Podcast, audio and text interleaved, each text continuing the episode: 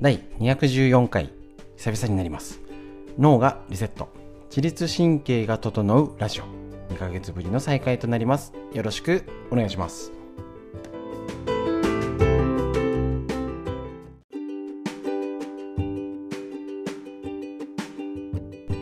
こちらのラジオは埼玉県本庄市にあります芦沢治療院よりお届けしております。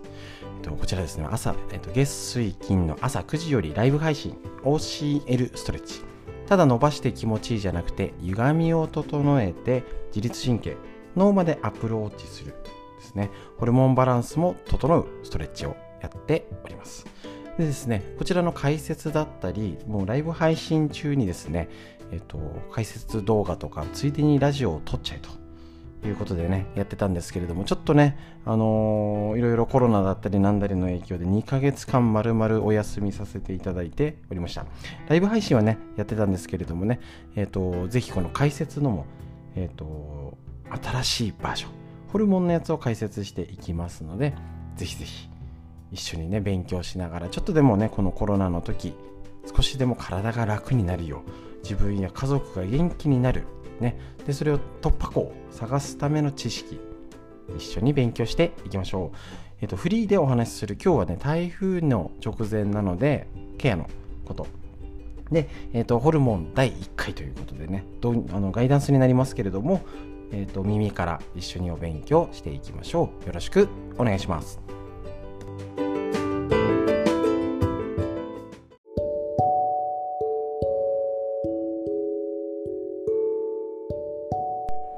はい、それではですね、まずフリーというかね、自由にお話しさせていただくんですけれども、えーと、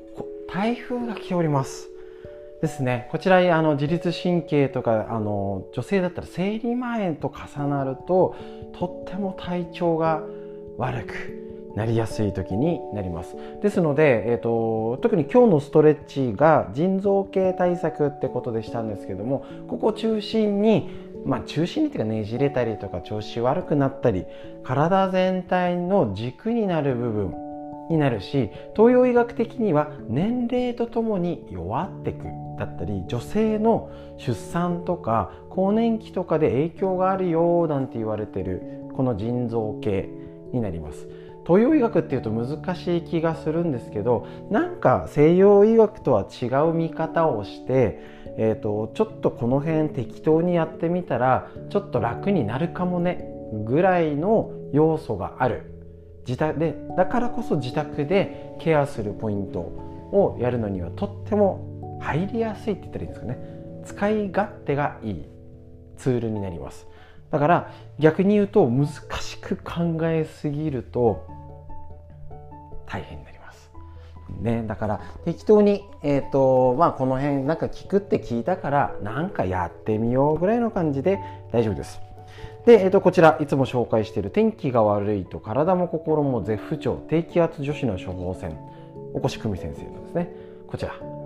えっ、ー、ともう前から何年も経っておりますけどね。今もうだいぶ低気圧とかこういう本がさらにこの時よりあんまなかったですからね。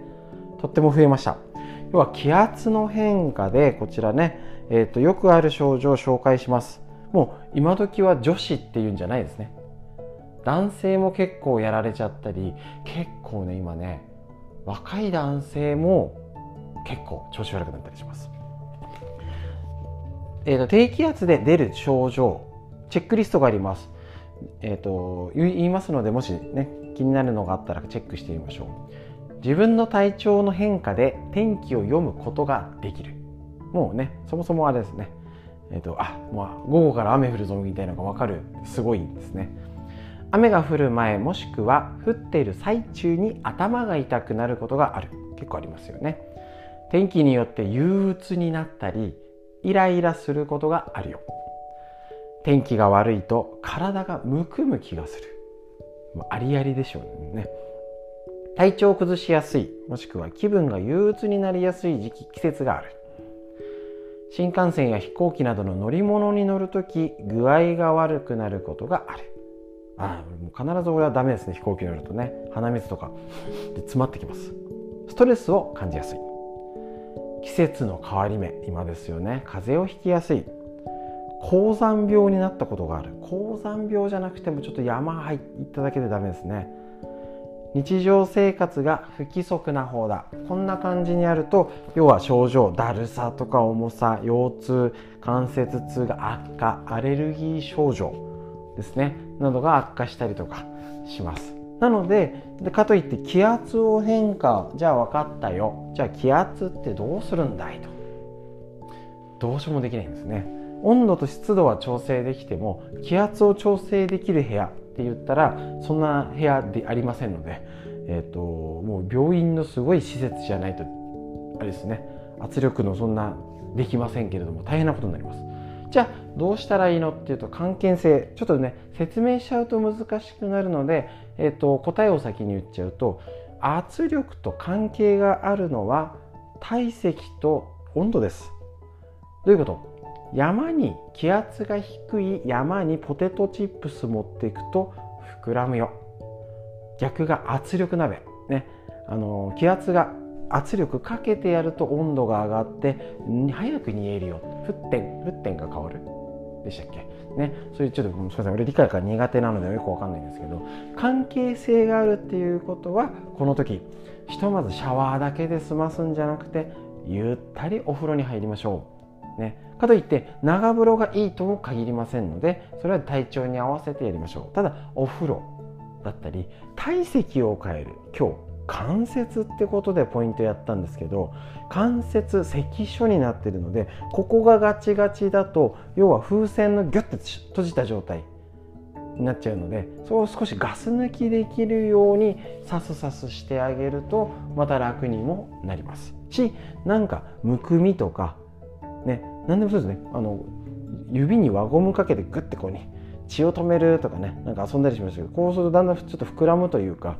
膨張してくるみたいな感じがどっかにあってそれが目だったら眼圧お腹だったら腹圧ですね、えーと、の頭が頭痛脳圧とかってあったり血圧で全身だるいみたいなのが何か影響してるんじゃないかって考えると,、えーと体積。ボワーンって増えちゃってるやつをどうちょっとなじませる感じですね。であのお風呂入る時もちょっと少し今日のさすさすしてからお風呂入ったりすると緩められますのでぜひぜひそんな感じで体のケアとしてご活用ください。今日は、えーと体調が悪い時の低気圧ケアでした。以上になります。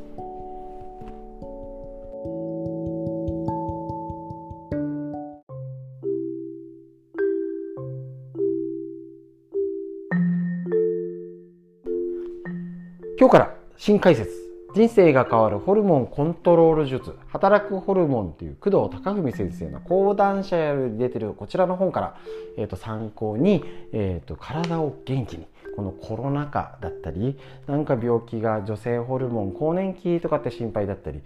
ね、仕事を頑張れる、ね、からダイエットとか体全体を良くするのに実はホルモンってすんごい大事ですね。で、えっと、ホルモンのこと知ってるとすごい体とケアができるんですけどホルモンって聞いてなんか女性ホルモン良くないよね。うんうん。なんかちょっとお年頃更年期かもしれないとか何か聞いたことはあるんだけどどこにあるってご存知でしょうか？結構わかんないんですよね。どこにいて何をしてくれてるのか。なんかうーん女性のねホルモン出産のだったらなんとなくイメージがついても骨盤ぐらいしかなんかよくわからない。だけどすごい免疫だったら自律神経と合わせて大事なぐらいですね。でこれえっ、ー、とホルモンという言葉こちらきねちょっと初めにも読ませていただきます。ね、これ皆さん聞いたことありますか？おそらく皆さんの思い描くイメージは男性ホルモン女性ホルモンそして更年期などに関わるものというイメージなのではないでしょうか？もちろんそれでも正解ですけど種類は100種類あるんです、ね、だからでまた正確な数がまだ分かってないってことなんですね。ホルモンという概念が確立したのは20世紀になってからだからもうそもそもが分かってなかった、ね、なんとなく体調が悪い。耳鳴りがする。頭が重い。こんな症状で悩んだ経験はありませんか？病人に行くほど悪くなくても普通に生活するのがなんとなく辛い。だったり病院行っても原因が分からなかったりなんか病気ではないよって言われちゃったり。あるあるですよね。で自律神経失調症とかうつのとかね年だからって言われちゃったりっていうので、ね、影響が、ね、ありますし命の関わる緊急性のある病気ではない扱いをされちゃうんです。だからこそお医者さんは病気のプロ、ね、専門家ですからそっち任せてねよろしくねだからこそそうじゃない範囲よく東洋医学で未病なんて言葉がありますけどその辺り元気と病院効果の間ぐらいのことがだらだらあったりすると困る。で今コロナのストレス運動不足人とのコミュニケーションね足りてないとこでその辺りの症状って増えてるんじゃないかってすいません肌感覚ですけど思います。だからだからこそこのこのねあの工藤先生ほんまでっか TV で見たことあるんですね。こちらあの消化器とか専門で胃や腸とかねあの内分泌科の先生ですね。なのでこちらホルモンとかねえーと、そういうのに疲労回復若返り仕事頑張りたい家事や育児はもっと笑顔で頑張りたいためのヒント一緒に勉強していけたらと思います。ここに書いてありますね。ホルモンをコントロールすればウイルスに負けない太りにくい体心が安定するよってことなんです。逆を言えばちょっとねこの背拍子とここにあるんですけどホルモンの働きでここ書いてあるの。ダイエットを成功させるホルモンってのがあるんですね。仕事力を上げるホルモン。メンタルを左右するホルモン。免疫慢性疾患に関わるホルモン。疲労回復の鍵になるホルモンなんていうのがいろいろあるってことなんですよ。それ聞くと何それちょっと気になるんだけどってねちょっと勉強したくなりますよね。つまりあの普通だったら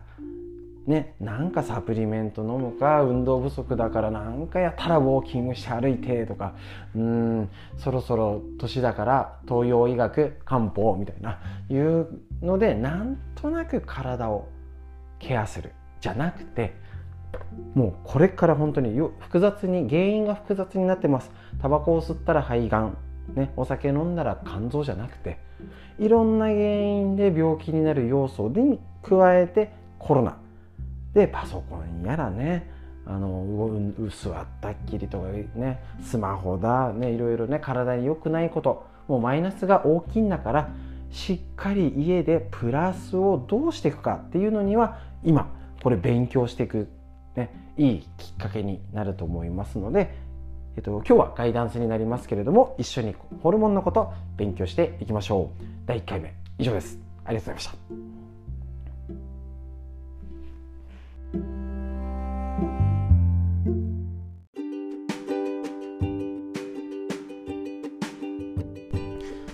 はい、ということでいかがでしたでしょうか？久々でね、あの、あたふたしてしまいましたけれどもね、やっぱりちょっとこういうので少し勉、一つずつ、私自身も、あの、まあ、この本さ、さらっと読みましたけど、やっぱね、こうやってアウトプットさせていただくとね、中に入ってくるんですよね。だからねとってあの申し訳ないんですけどね一番勉強させていただいているのが私です。ですので皆さんもぜひああいいこと聞いたなってやつがあったら友達に言ったり家族に教えてください。もうねあのどんどん年取って40過ぎるとインプットじゃなくてアウトプットしないと脳が活性化しないってことが脳科学的に分かっております。特に40過ぎたらねアウトプットしていきましょう。こんな感じで、えー、と短い時間ですけれどもね、あのまたラジオっていうことで皆さんと一緒に勉強できてだと思います。ライブ配信を月水金にして、火木道にこちら配信を予定しております。ですね。前のやつもね、残ってますけど、まあ、ラジオってそんなに古いのは見ないですけど、でもね、あのー、作業しながら、家事をしながら、ながらで聞いていただいてね、すると少しでもね、耳に入ってやるといいと思いますので、よろしくお願いします。ということで短い時間ですけども最後までお聴きくださいましてありがとうございました。